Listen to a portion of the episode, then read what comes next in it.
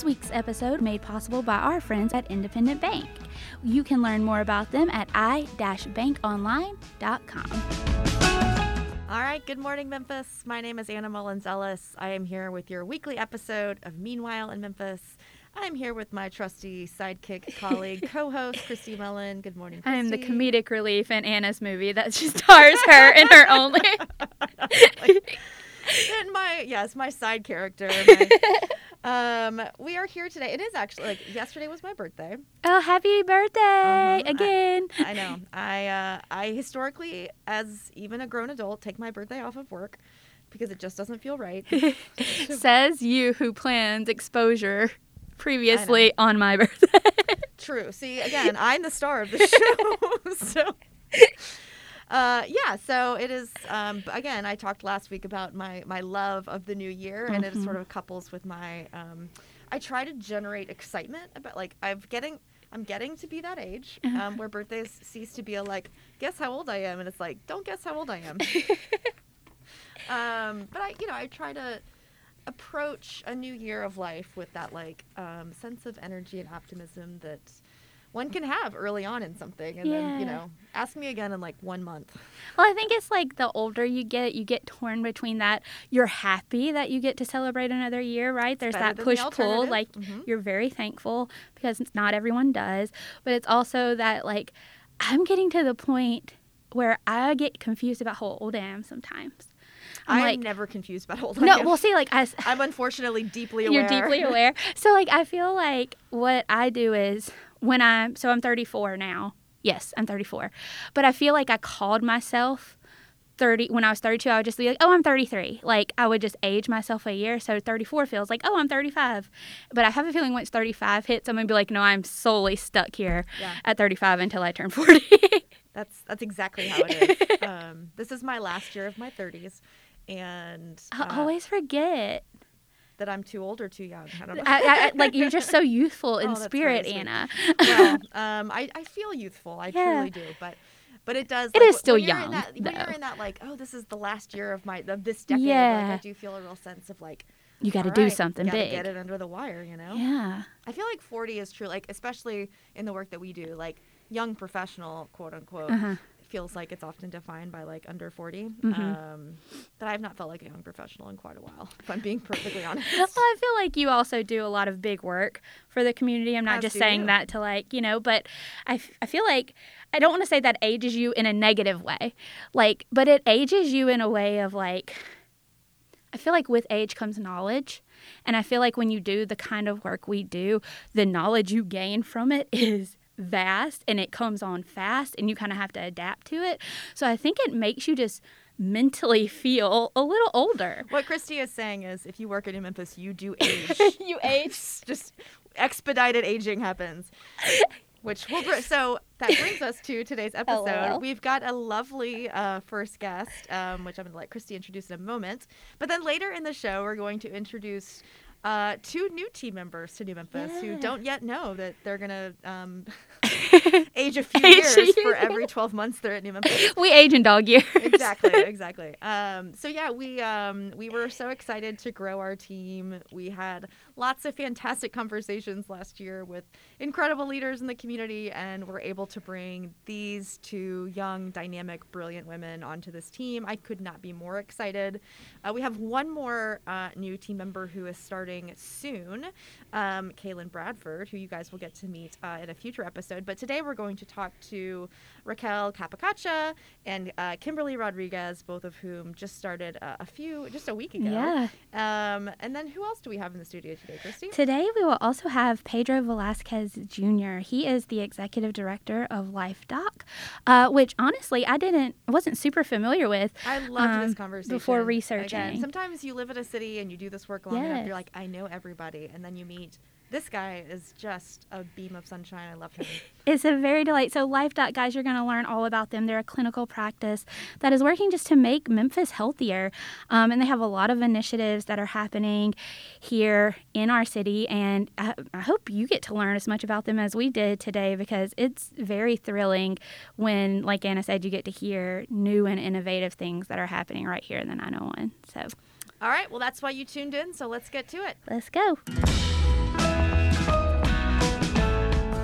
All right, guys, we are here with Pedro. How are you? Great. Thank you for having me. We're super excited to have you today. So, first and foremost, we just want you to introduce yourself to the audience and give us a little bit more information about who you are and what you do.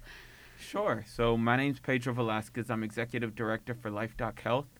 Um, what I do in the day, um, sometimes it's planned, sometimes it sort of depends on how the day starts and everything changes. But um, mostly, we're at a, a network of nonprofit clinics that are geared towards preventive health. And so we do everything around primary care, but with a focus on preventing some of the common conditions in Memphis, like diabetes, obesity, hypertension, and how we can do that in a family centered model.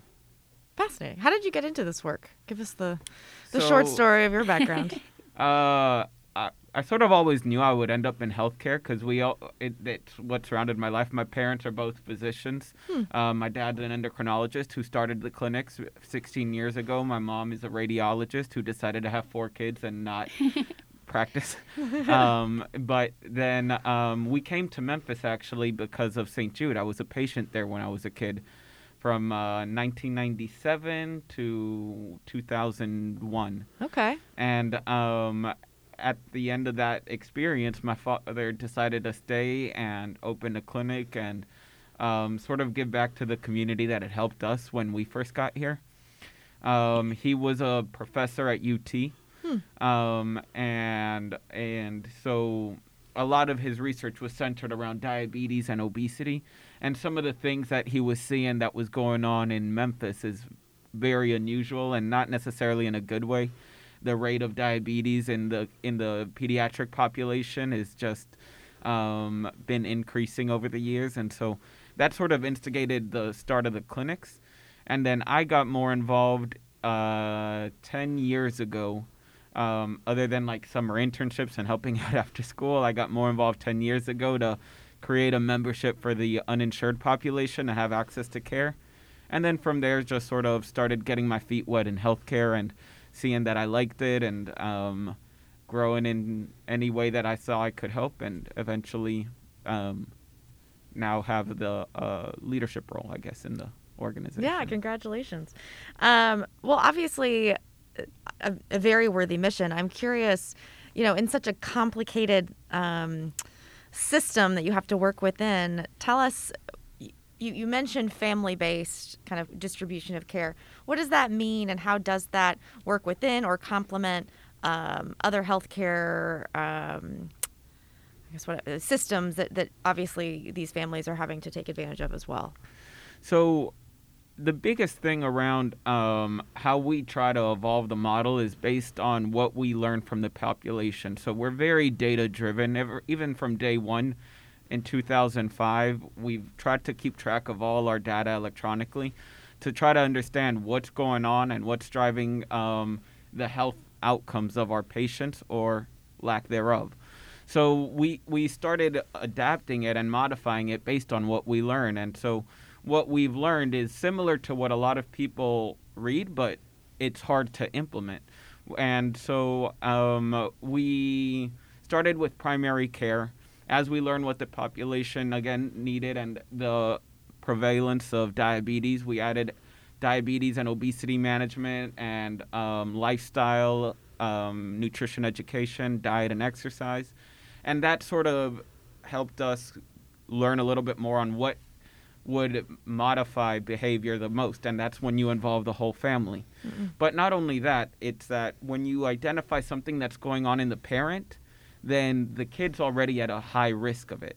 So you want to um, treat the parent and prevent in the kid. Mm.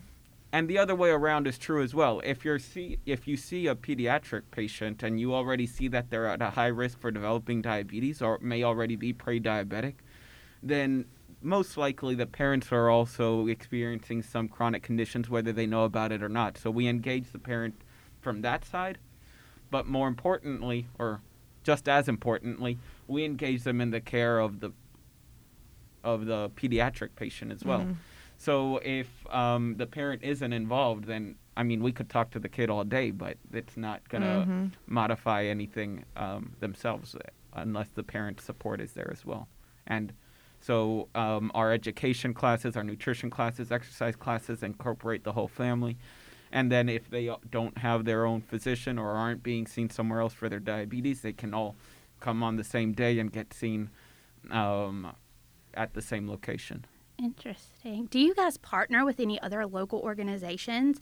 Um, I feel like schools and things of that nature like would be ample ground to kind of do that kind of work. So since the beginning, it's always been a very ambitious model, and mm-hmm. and you know, it's. um, that means that we won't be able to do it alone. So yeah, we've always had organ partnerships with organizations like with UT College of Nursing, University of Memphis, and the various schools there, whether that's health sciences or um, nursing or uh, most recently we're looking at um, MBA program and so from that side yes and then mm-hmm. also from uh, community side um, we've done programs with the Mid South Food Bank where Mondays and Wednesdays, once we tell people to eat healthier, we also distribute healthier food to them. Mm.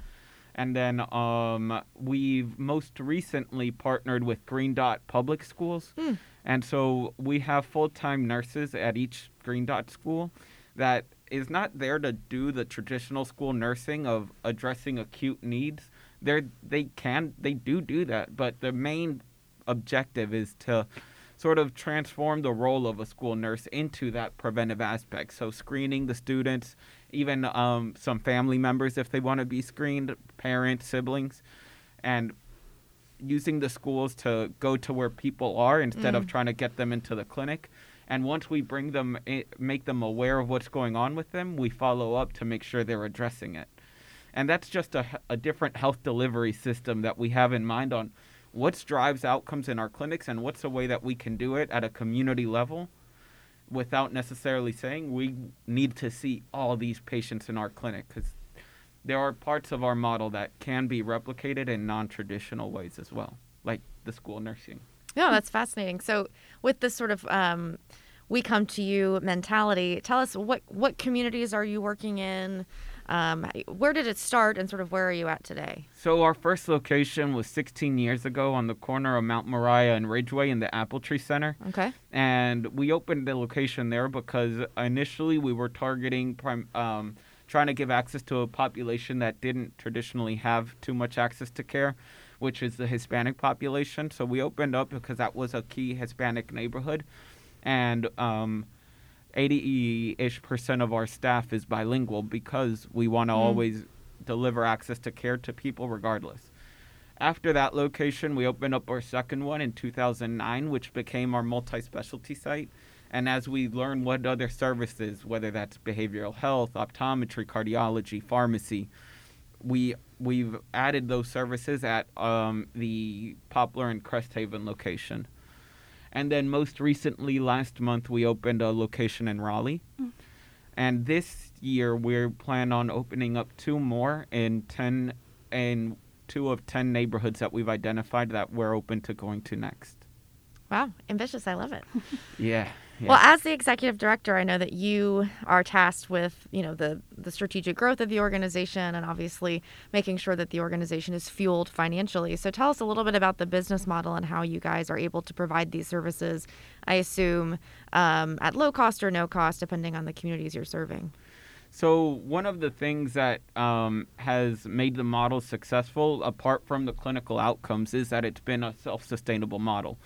Um, we only started as a nonprofit in 2021. Wow. Okay. Um, before that, we were a LLC, a PLLC, mm-hmm. and so we had to make sure that everything we did was self-sustainable, and that's a key part of what we do is ask what can we do, what do our patients need, can we sustain it, and is it in line with our mission? And so every model that we build out, we have to figure out who's going to pay for it, how, mm-hmm. and do we have a patient population that can support the sustainability of this concept. And that's not going to change. We transitioned to a nonprofit to try to help more, but not to change the self sustainable component. So there's not a program or service that we do that we're going to make dependent on donations and grants. Um, it'll help scale, mm-hmm. but it won't be uh, dependent on that to operate. We're not we we we want to hire people knowing that there's a long-term career and that they can be a part of a long-term program. So, a lot of it comes from the um, state of Tennessee. Mhm. We see patient, we see all types of patients. We see Medicaid, commercial, Medicare, and we see all walks of life. We have people that have a lot of money, people that don't have any money. We're not exclusionary in any way. You won't, we won't turn you away because um, you're very well off or because you're not in a good situation. So um, we have to uh, look at it from both sides because we want everybody to have access to the same model, Mhm. and that's what we do. So I mentioned that 10 years ago, one of my first pro- key projects was the uh, development of a membership. So 15% of our patients are uninsured. They don't have insurance for various reasons, but um, they can become a member of the clinic and that it will let them get access to everything we do for up to 90% off. So $8 office visits, $1 labs, 2 to $5 prescriptions, $7 ultrasounds. And that was built around, again, data Mm. on utilization, not just utilization of what they do, but what should they do. So how frequently do we need to bring people in outside of when they call us because they're sick? And what is it that we can project will um, will cost, and then we try to make it more accessible to the community. But then from the health insurance side, 70% of our patients are Medicaid. Mm. And that's been an ongoing conversation with insurance companies, with the state, to try to see what actually will deliver outcomes. We've had to learn how to speak their language as well. And, um, and I'm glad to say that over the years we've made a lot of progress in how we can sustain and replicate um, models that'll actually help deliver the outcomes that we would like to see more frequently in the community. Yeah, love love to hear that. A great social enterprise is something that has has legs for the community, so we, we love to see it. Are there? I'm just curious, um, as you guys have built this model and are innovating, as you said, to meet the specific needs of the patient communities in in the Memphis area. Are there national organizations or other models in different markets that you've looked to for inspiration or best practice? So, um, my father was Harvard trained, and his experience was in Boston when we were, from when I was one to four, we lived in Boston. He was doing his fellowship at, and my mom was also doing her fellowship at the Mass General um, over there in radiology. And, but his experience there was how do you managing a 20,000 patient population in a five bed um, office. Hmm. And so uh, the model of efficiency and outcomes and how to deliver outcomes he got from there. Mm-hmm. Then in um, obviously our experience in St. Jude was also very impactful because that was what shaped our, our vision for ourselves because we're doing we we do what we do not just for our patients. We're we're positioning ourselves as reference model for what do you do in diabetes, obesity, and prevention. So once we find out what works, we're very open about publishing it, about um, sharing it, about doing conferences of best practices. We like to see other um, practices and offices and doctors around the U.S. implement some of the things that we've proven can work and can be done in a self sustainable way. And so that's always been a part of it. And more specifically, like the membership model that I mentioned, when I uh, first got involved, it was looking at things like the Kaiser model, um, how Kaiser first started went with the railroad workers way back when. It was at models of care like direct primary care or, or concierge medicine, but all of that um, didn't really fit the need of Memphis, which was more around chronic um, chronic care, so more continuous care at an accessible price. And so, yeah, we we um, we learn from others and then try to see what does Memphis need. Yeah, I was about to say, like, why do you guys continue to choose Memphis for this endeavor? Like, why do you stay here? Really, the com- the thing that instigated it was the commitment to Memphis and the give back Mhm. mentality from my father. Mm. and then um, the whole family's gotten involved one way or another. Um, I, from the operational standpoint, my younger brother from the research standpoint, my older brother from the pharmacy and other investments, and so it's become like a family passion to sort of see what we can do for Memphis and and use it again as a reference model for what can other people do in mm-hmm. other areas. I mean, we we know that West Tennessee in general has different outcome health outcomes than Middle and East Tennessee, but some of the same problems will face different communities. So you have to know what parts of the model have to remain consistent and what parts are flexible based on what does the population look like if it's more Hispanic or if it's um, more Asian or anything. Some parts may need to change, especially around the diet and nutrition guidelines. Hmm. But other things should remain consistent with evidence-based medicine, um, and that's what that's sort of what excites us about Memphis. Actually, we have a partnership with um, Novo Nordisk, which is the top uh, diabetes pharmaceutical company, and um, we have an evidence generation partnership with them where they're using the Memphis population to understand certain chronic di- di- conditions and see how treatment needs to evolve with it in the future. Very interesting. Indeed. So it's no secret that the healthcare industry is just a hard industry to be in sometimes in general, but these last couple of years, even more so harder with the pandemic. How have you guys kind of embraced that challenge and are managing through it as a team? Like, what are you guys seeing and doing? So the only way that we would have gotten through all of this was with having a good team. Um, our director of clinical practice, Claudia Neyra, has been there for 16 years, and she um, helped start the model with my father. And um, there's also Gabby Garcia, who started the organiz- who came into the organization five years ago. She was a doctor in Mexico, came to Memphis, is not a doctor in Memphis, but still very involved with care. And those two have led our COVID response and every day reading on the latest guidelines that change as often as y'all know they change but trying to keep our patients and staff uh, aware of everything and sort of um, we we learned to adapt i guess is the best way to do it. When um, testing became available we started testing at our clinics. When vaccinations became available we became a vaccination site. We've done vaccines at our location. We've done vaccines at green dot. Um, and then we did some awareness campaigns with the Shelby County Health Department around some promotional videos with how do you target and make some awareness into, again, the Hispanic community. Um, I, I, I reference the Hispanic community because they were a population that was in need with not a lot of resources.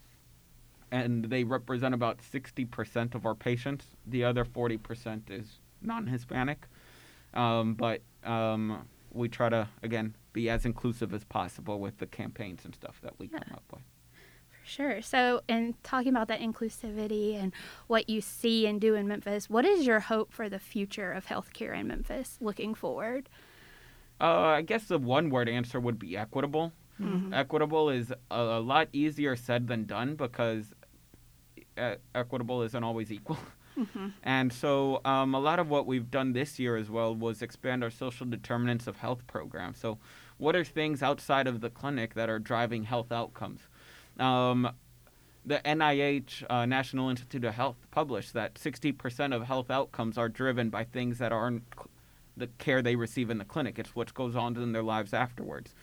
Um, transportation, shelter, education, income, uh, food insecurity, all those things that are driving the bulk of health outcomes. And um, yes, a lot of it is income driven, but a lot of it is system driven. And there's a reason that diabetes and obesity are just as prevalent in Germantown and East Memphis than they are in um, in Soulsville or Orange Mound or some of the lower income neighborhoods.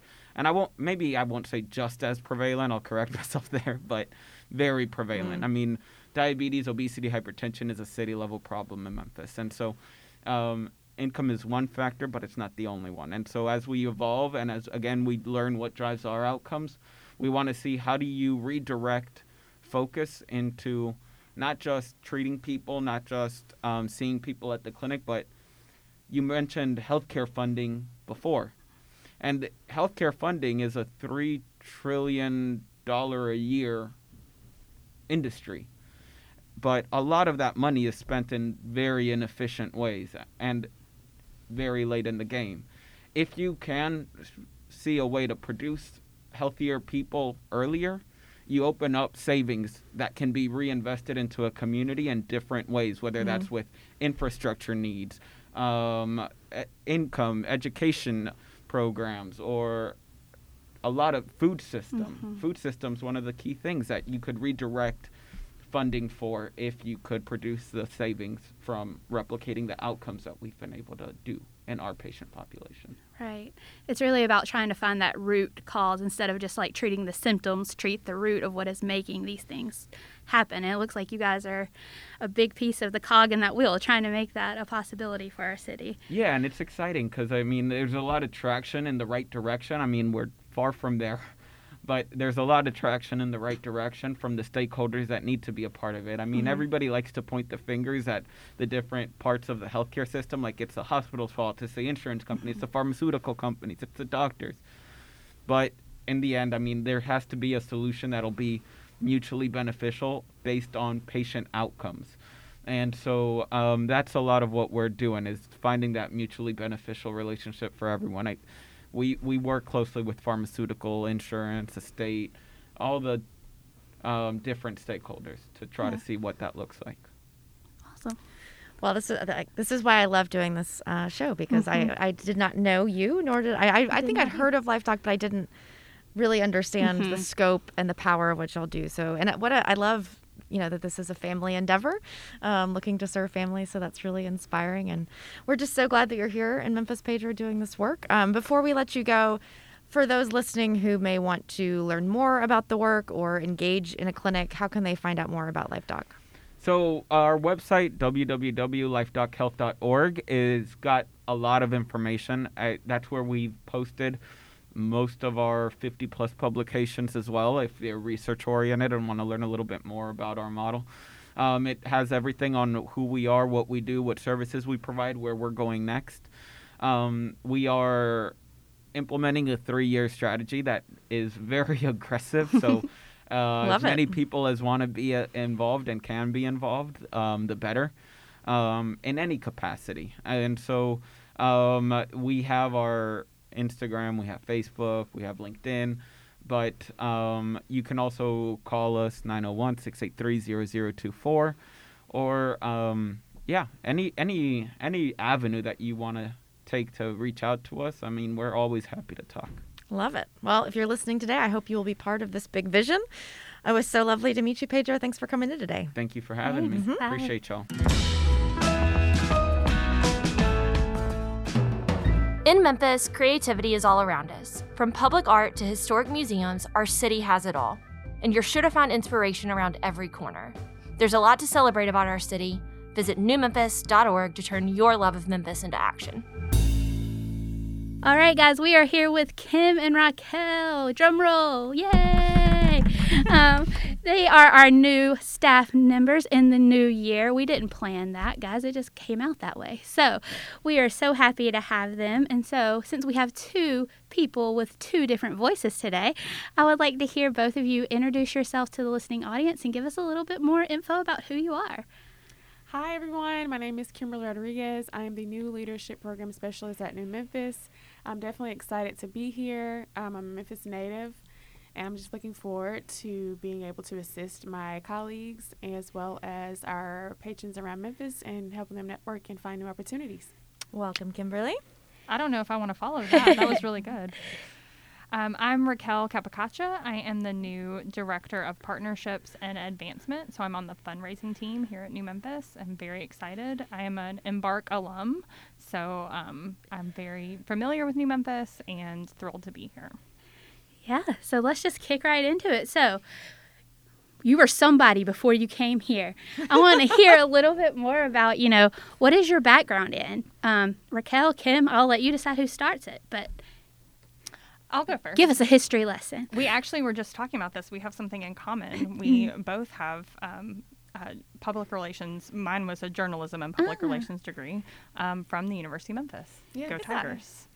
Tigers! So, um, but I um, I have a sales and marketing background as well as a programming and revenue development background from uh, through education. So Okay. um, I'm most recently from St. Mary's Episcopal School, where I'm still a proud turkey mom. My daughter goes there, and um, Wait, is the mascot a turkey? yes, No, that's it just what she calls Is her it daughter. really?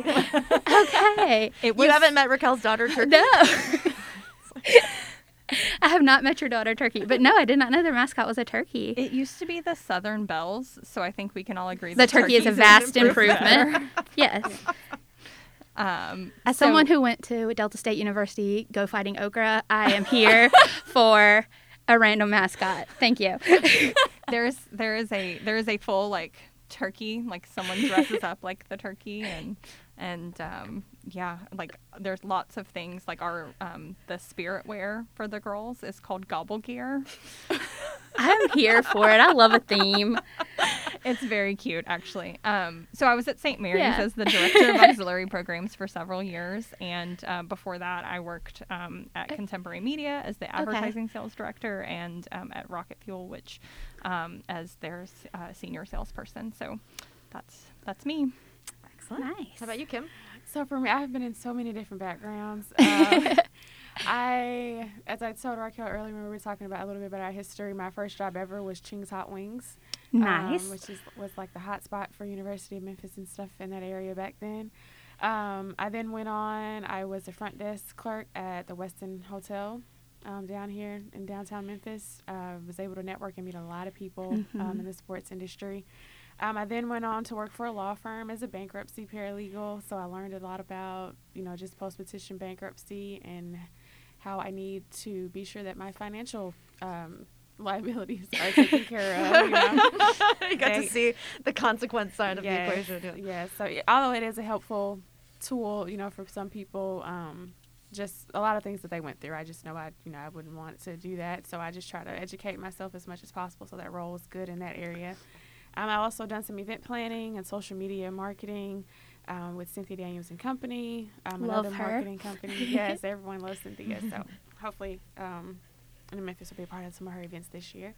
Um, also, I did some project management in continuing medical education field. So um, it was definitely interesting, interesting industry to be in. Um, got in contact with a lot of different doctors just from all over the world and just learned about a lot of different kinds of diseases. And so now I'm here applying all of those past experiences to my new role. That's what I was about to say. I was like, I think that's always the fun thing with nonprofit because I've only worked in nonprofit. Um, well, I worked at the art museum, worked at the Brooks for a while, um, but they're also a nonprofit. So Yeah. I have worked in the nonprofit space my entire career, and I feel like that is the coolest thing about it is people that usually end up in nonprofit have this vast array of backgrounds and it just you bring it all together and it kind of works seamlessly because we do have to wear so many hats Yeah. and it's like this gives you the perfect armor basically to fight that battle Yes. kind of Yes, I'm ready for that. when I was in the sales space, um, my favorite clients were schools and nonprofits.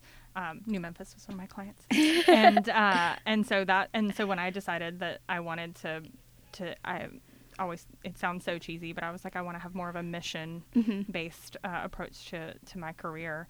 Um, you know, I went to a school and now I'm at a nonprofit, and it, Yeah. it was just always they were always the most interesting, fun people to work with because I think to your point, Christy, they had such a vast array of life experience and work experience. So Yeah. That's that's our pitch. If you wanna you wanna do good, work for a nonprofit. Um, well, I want to learn a little. So, uh, the, t- true transparency for our listeners. This is week two. Yes. So day six for uh, both of these uh, lovely ladies. So um, they are still getting to know the ropes of New Memphis. So I'm curious, uh, Raquel. You mentioned that you're an Embark alum. I'm going to come back to that. Um, Kim, I know that you haven't gone through this program, but you had some relationship to New Memphis. So what is it that interested you in coming to work at New Memphis, and what are you most excited about as you start this year and thinking about your new role? So the most exciting thing for me is that it's allowing me to step into an industry that is more aligned with my career goals. Um, as being a Memphis native and just knowing what you all offer to the community and for people um, that are, you know, in, coming into our city, moving in, um, or here and trying to get them to stay, kind of thing. Um, I'm excited to be a part of that, just to be a part of that change. Um, of course, before coming onto the team, um, I've worked with you all before in the past um, during Memphis Black Restaurant Week. Mm-hmm. Um, I was able to meet Anna Warman and Nora Murray, and I have just I built that connection with them. I guess I um, already been a part of the team, you know, from back then, just uh, doing that networking and just staying in touch with them, and now I'm here. And so I'm just ready, you know, to get started, um, be that team member for my colleagues, and just execute. That's why you're here. We're excited. so, Raquel, I know you were in one of our first Embark classes. So, you were um, a bit of a guinea pig. We'd kind of been um, working on the program, perfecting it. So, tell us about your Embark experience. I will also call out that we are currently um, building our classes for 2022. So, if you hear something that Raquel says that sparks, you're like, hey, I'm a young professional. No pressure. All right. So, tell us about your Embark experience and how that led you to want to one day work in New Memphis. Yeah, I had the best experience at Embark, and um, it makes me really excited for in the future maybe going through fellows. Um, but I was in Embark in 2015, so it was prior to having the educator work be co- like pulled out of Embark. So my cohort was half educators, half people in all kinds of sectors. So like there were a couple people from AutoZone, and you know you know, with the red shirts and everything. And they look so cute. And, um, you know, law firms. And, but we did have a good chunk of teachers, which um, I found as a parent really interesting um, to be able to build that relationship. But um, I still use a lot of the skills that I learned in Embark about how to like identify things that I'm doing and how I'm reacting to a situation and then how best to like um, approach someone else, like my disc profile is burned into my memory, um, and um, and I really I, I still use those skills today, and it's been what seven years since I've gone through the program, and um, I'm still friends with people from my cohort. I've used that to network um, in my career. I've used that to help other people get um, roles, and you know I've had friends that have have left Memphis and come back, and you know gotten them plugged back in. So I really enjoyed my my embark experience. Um, anyone listening that has uh, a friend in that point in their career, I would highly recommend it. Um, Kim, I hope you get to go through it. I do actually. um, I will. Oh, she soon will. Yes. because it, it really was just a great experience. And then, um, you know, like I mentioned, New Memphis was my client. I've always just really admired the work that everyone does here, and um, always really enjoyed my like personal experiences with the people that have worked here over the years. And I, as a parent, as someone, I have three children, so. I really do care about the city that we're building and the future that we're building, so it was important to me to be part of that in, in a meaningful and impactful way. I love that. As a mission driven person as well, it does sometimes sound very cheesy to say, but I think both of you ladies kind of touched on it. Like, you want your career to mean something a little bit more at the end of the day. Yes. Um, and what better way to do that than dedicating it to the nonprofit sector, guys? I mean, um, but Kim, I know you said you're a native Memphian, right? am. So I'm very curious. Why do you continue to choose Memphis? Why did you want to stay here, make your life here, instead of trying to go somewhere else? Memphis is so unique and different. There literally is no other place than Memphis. Um, I actually have moved away um, just for a small period of time, Mhm. but I just always find myself back here.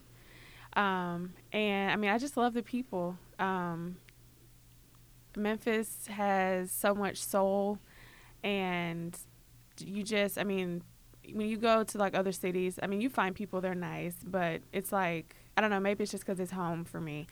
but um, I mean, the people are just different. People are genuine. Um, they love to help. Um, I recently moved downtown, and so like I just people all the time just ask me, Can you, "Where's this or where's that?"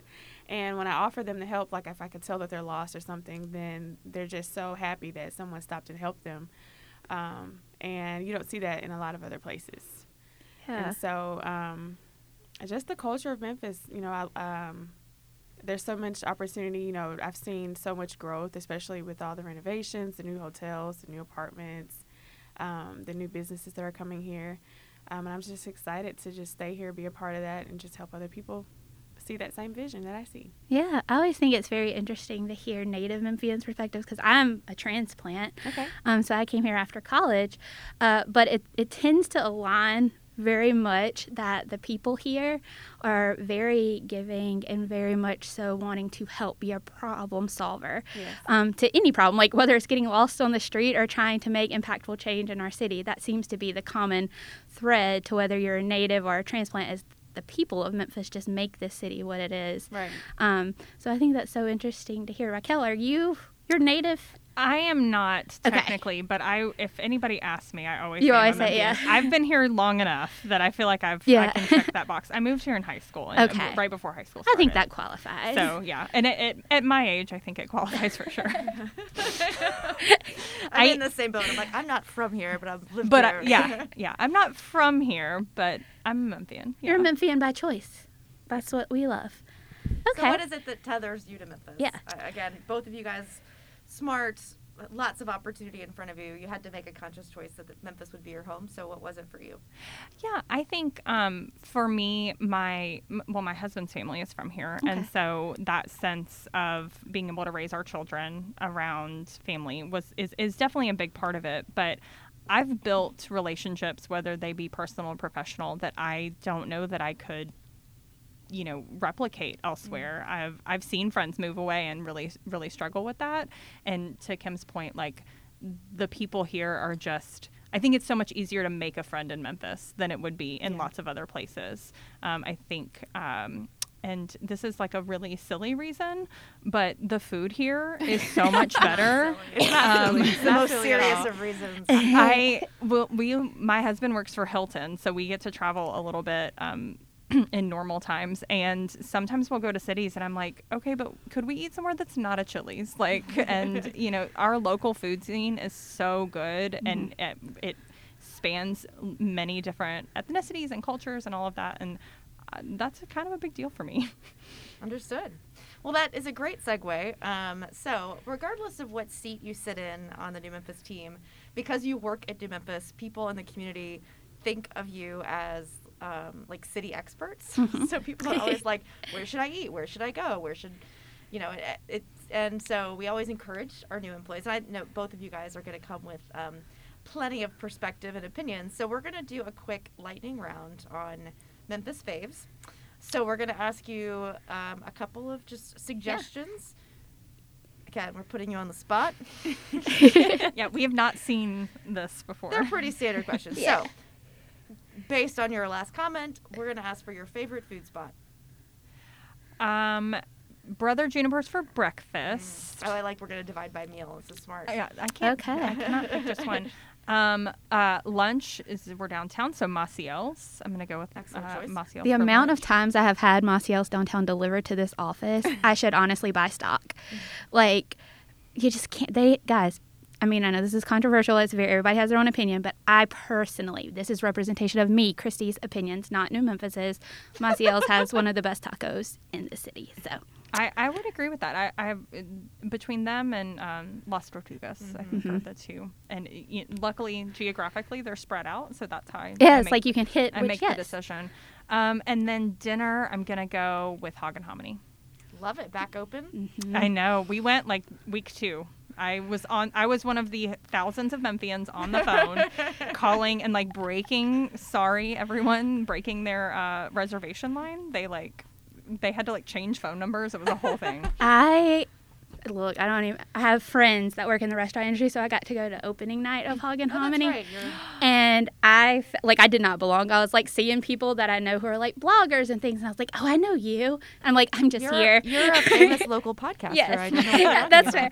No, but I thought it was really cool, and so Hog is like also one of my faves. So I agree. Yeah. You just We- named some good ones. We, uh, uh, my wedding reception was at Andrew Michael, but we still had Hog and Hominy dessert. We had the gelato. Oh, Smart. nice. yeah. What about you, Kim? Fave Memphis food. So uh, I should do better. I'm not really a big breakfast person. So I'll say breakfast, my kitchen. Uh, That's fair. for You are a brunch, Memphian, I love so- brunch. So brunch, I would say Sage. Love Uh, sage. Sage is amazing. Um, for dinner, I'll go with Char. I actually went there Mm. last week. Yes. Um, just to throw another one out there, I'll say, um, what's that vegan? There's a vegan restaurant. So I'm, I'm like on like a pescatarian vegan kind of diet. That's right. So How long have you been living that lifestyle? I went. So I gave up red meat. It was a slow process. I had to test it out, make sure I was going to be able to survive. um, I gave up red meat about five years ago, and then almost three years now, I gave up chicken and turkey. So we'll be good lunch buddies. I don't eat red meat and Okay. really prefer to eat plant based. Oh, well, that's great. That's great. That's good to know. so I guess you can say 100% three years. Nice. Nice. Um, Lots of options in Memphis now, so that's yeah, I feel like yeah. So that's good. not limiting at all. And I'm sure working with Cynthia and getting to do like The vegan She has- festivals, yes. She did that to be because of us because we were we would be at events working and we get hungry and we couldn't eat anything. Yeah. So, so she was like, you know, we're, we're going to figure out how to you know incorporate you guys, and so she Nice. created the vegan festival. mhm. So many Cynthia. opportunities in Memphis. All okay, right, round two. you want to hit it? Favorite Memphis activity. Ooh. Can dwell on it. It can it can be a standard. Yeah, it can, Can be be available game, can anywhere, be but or. here, what's your fave? I I think now I think my favorite one is doing uh, a brewery tour, like bouncing between all of the breweries. I think that for me that feels very uniquely Memphis, and because I was like, oh, I I want to go to Go Ape or something, but you know they have those everywhere. So, um, and you know our beer is better because of the aquifer, and so I think that's my that's gonna be my answer. Good That's answer. a good one. I think people forget, especially people that aren't from here, they don't realize just how many breweries we have mm-hmm. popping up Yeah. truly what feels like all of the time now. I know. I feel like it was. It feels like just yesterday when we were like, we have two breweries Yeah. now. Or Yeah. Winemaker open it. I'm like, I don't know. I, It's like we're living count. large, and now it's like these great entrepreneurs are also starting their own. And even if they don't have a full scale brewery yet, they're scaling their operations to create beer from Memphis that is inherently representative of Memphis and the population. And I think that's just really cool too. And I just I like the like most of them have a good outdoor space and you know just the It's the a good- vibe. Good pandemic activity, Yeah, quite ex- frankly. Exactly. Yeah. For me, I would say it'd be going to either a Tigers game or a Grizzlies game. Yeah. Tigers Um, basketball. Yes, Yeah, basketball. got it. Um, I, football sometimes. I'm, I'm honestly just there to be there because I don't really understand football, but but Same, basketball same. is my favorite. Um, I feel like our fans are just different. I mean, because I've been to tons of other arenas and you know partake in their in their activity and their games and stuff, but Memphis is just so it's just so different. Um, I mean, we're nine straight wins right now with the Grizzlies. Um, I haven't been keeping up much with the Tigers. I should. should we won better. last night. Okay, well that's good. Tiger basketball won last night. I was like last beat, night. Is, beat, beat Cincinnati. Oh, that's really Mhm. good. That's really good. Interesting. I like that about the Grizz. Yeah. I love that. I think having an NBA team is just a cool experience within itself. Yeah. Um, because I remember when I moved here, I, I'm not a big sports person. Shocker to everyone listening right now. I am not super into sports, but basketball is like the one thing I really kind of liked. Mm-hmm. And so when I went to my first NBA game, I just remember being like, I got super. I like heard myself like shout, and I'm not like a very like Yeah. unless I'm like playing a game, like I don't usually like scream. Um, but I started getting very excited. I'm like, what is happening? And I was like, this is what it feels like to like care about sports and to like invest yourself in like a team and what they're doing. And I think that's fun. Yeah, I don't really care about sports, but I do care about bandwagons. yeah, there you I'm always go. willing to jump on one. I'm Maybe like, that's oh, what it is. The Grizzlies are good. Let's do this, Memphis. Like, yeah. No, that's a great. Uh, that's that's a great answer. I love the. Uh, one of the saddest things about leaving college was getting kicked out of the student section. Yeah. um, because that is quite. I mean, Yeah. I agree. no matter like how the, the game is going, the student section is like always the best. game. so That sounds right. All right, final round. Favorite Memphis. So let's pretend like you're talking to somebody who's either Mm-hmm. fresh to town or visiting Memphis. What is your favorite hidden gem or like Memphis fact? Like, what is that thing that you're like, oh, I got to tell you this about Memphis? Oh. You can I feel like ponder I need music. Like, da, da, da, da. Will I get sued by Jeopardy if I do that? Very possible. I was like, I don't know if our if our star shines bright enough. For I know. To sue us, I think if I we can use like less than like 10 seconds or something, we're fine. Oh, hidden gem. I feel like now with like in the era of all the blogs and Yeah, everything, that like nothing's hidden really anymore. public knowledge. gems. Yeah. Um, so I actually re- recently found out about this. I think I'm just slow to to knowing, but um, one of so Evelyn and Olive, the um, that Mm. Jamaican restaurant, they actually do like after hours, Oh, where they close at like five a.m. Really? Yes. All And right. So that was I am not cool enough So to know this have a fourth meal at Evelyn and Olive. so that was something that I learned over the summer. Um, so and it was really fun. Did you close down Evelyn and Olive? No, I didn't. I didn't make it to close it down, but I made it pretty close. All right. Yeah. No, I didn't know that either. That's yeah, really it's- cool. It's a good one. It's really fun. Um, mine's not going to be as cool. um, I think. Well, okay. So in the same vein, uh, Andrew Michael Italian Kitchen does their no menu Mondays, Mhm. and that is super fun. If you ever have the opportunity to go, like if I were bringing, if so, if I had guests in town or Mhm. something like that, I think I would take them to that where you just pay. It's like a set rate, and you don't get to look at a menu, and they just bring you course after course of like amazing, surprising, delicious food. Yeah. Excellent one. I think something cool too about like AMIC, like Andrew Michael Italian Kitchen and Catherine and Mary's is, you know, obviously they're nicer restaurants and so, but they have like on Tuesdays they do P. I think it's Tuesday or Wednesday. You'll have to look it up, guys. Don't quote me. But it's called PPP, where you get like a Pinot, a plate, and a pasta, and it's like a set price, and it's like twenty one bucks. Um, so if you're someone who is like really wanting to try the Andrew Michael restaurants, and you're like, I don't know if that's in my price range, Yeah. they have these things available um, to try and make it more accessible for people, which I think is cool. It's very cool. That is. I've learned things today. This was great.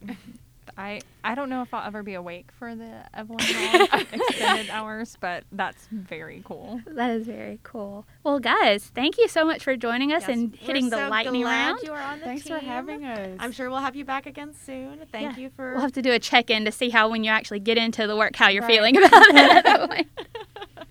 All right. Well, we'll see y'all soon. Thank you for listening. Thank you, Raquel and Kim. Thank you. Your future is waiting. Did you know some of the largest companies in the nation and the world are located right here in Memphis? Learn what opportunities are available and how to get your foot in the door through Launch. Launch connects college students to networks and professional opportunities available right here in Memphis. The best part is, it's all free. Let us help you get connected and land your dream job. Visit newmemphislaunch.org today.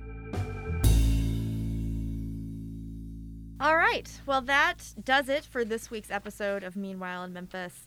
Once again, we're so glad to have you join us. We are able to do this podcast uh, and radio program because of great support from WYXR FM, um, and also, of course, New Memphis, the nonprofit that Christy and I and Raquel and Kimberly, who you just heard from, work for. Uh, New Memphis is a local nonprofit working to make Memphis magnetic for great talent. We develop talent, we activate leaders, we connect leaders. Um, and if that sounds interesting to you, if you are motivated, inspired by the voices that you hear on this program, if um, somebody like Pedro makes you think, golly, I, I need to step up my leadership in the community as it had uh, made me feel. Um, New Memphis is a great way for you to really tap into what makes you uh, a unique and special leader. Make sure that you are leaning into your strengths, um, finding those opportunities for yourself. Um, our leadership programs are designed for people at different phases of their career. So we start uh, with the the, the earliest program that we offer is for college students. So before you even step your foot fully into the professional realm, New Memphis wants to intercept you and help you develop that sort of um, personal brand, help you market yourself and talk about your value before you start interviewing and talking to local companies. We're going to give you access to uh, a vast network of uh, local professionals and leaders from all different kinds of companies and sectors. Um, and then we're also going to connect you to networks of other young leaders, people who are um, doing amazing things even at uh, the tender young college age. That is a program called Accelerate. It is free for anybody who wants to participate. All you have to do is go to newmemphis.org and apply. It is for any four year college student. So if you are a freshman, sophomore, junior, senior, maybe in your fifth or sixth year of college, um, it is a great thing to, to spend a little bit of time on over the course of one semester. So this is a spring semester that we're about to start. You can also go ahead and apply for our fall semester, which will get started back up in September. Um, and then I will also call out our Embark program for young professionals, 20 somethings, and our Fellows program for mid career professionals, folks who are uh, a little more tenured uh, in their leadership, but still want to think about how to take that next step towards growing in their um, commitment to Memphis, growing and how they're delivering excellence in their organizations. Uh, the Embark program uh, is about three and a half months long. We're about to kick off our first uh, spring class at the end of February here, um, and then we'll also have another class this fall. Same for the Fellows program. We will kick off a new spring class in April. That is a year long program. Um, I've said a lot. Again, I know that's hard to follow uh, on the radio or on a podcast, but what I would suggest you do if any of this sounds interesting is go to newmemphis.org, click on our programs. You can read all about each of our leadership programs. You can learn more. You can nominate people. So if it's not for you, but it's for somebody you know, and you can easily apply. Um, we would love to tell you more about the programs. They are truly the, the foundation of this organization. Almost every single person that you hear on this podcast, anybody that uh, we're talking to today, they are alums of these programs. Mm-hmm. They've come through, and that is how we met them. Um, so it is an incredible network of exciting people that you want to be a part of. So please go to newmemphis.org. Um, we have a robust pool of applicants, but it's never too early to let us know you're interested in participating and to learn more. Christy, thank you so much for joining me today. Yeah. Uh, we will see you next week, Memphis. Bye. This week's episode was made possible by our friends at Independent Bank. You can learn more about them at i-bankonline.com.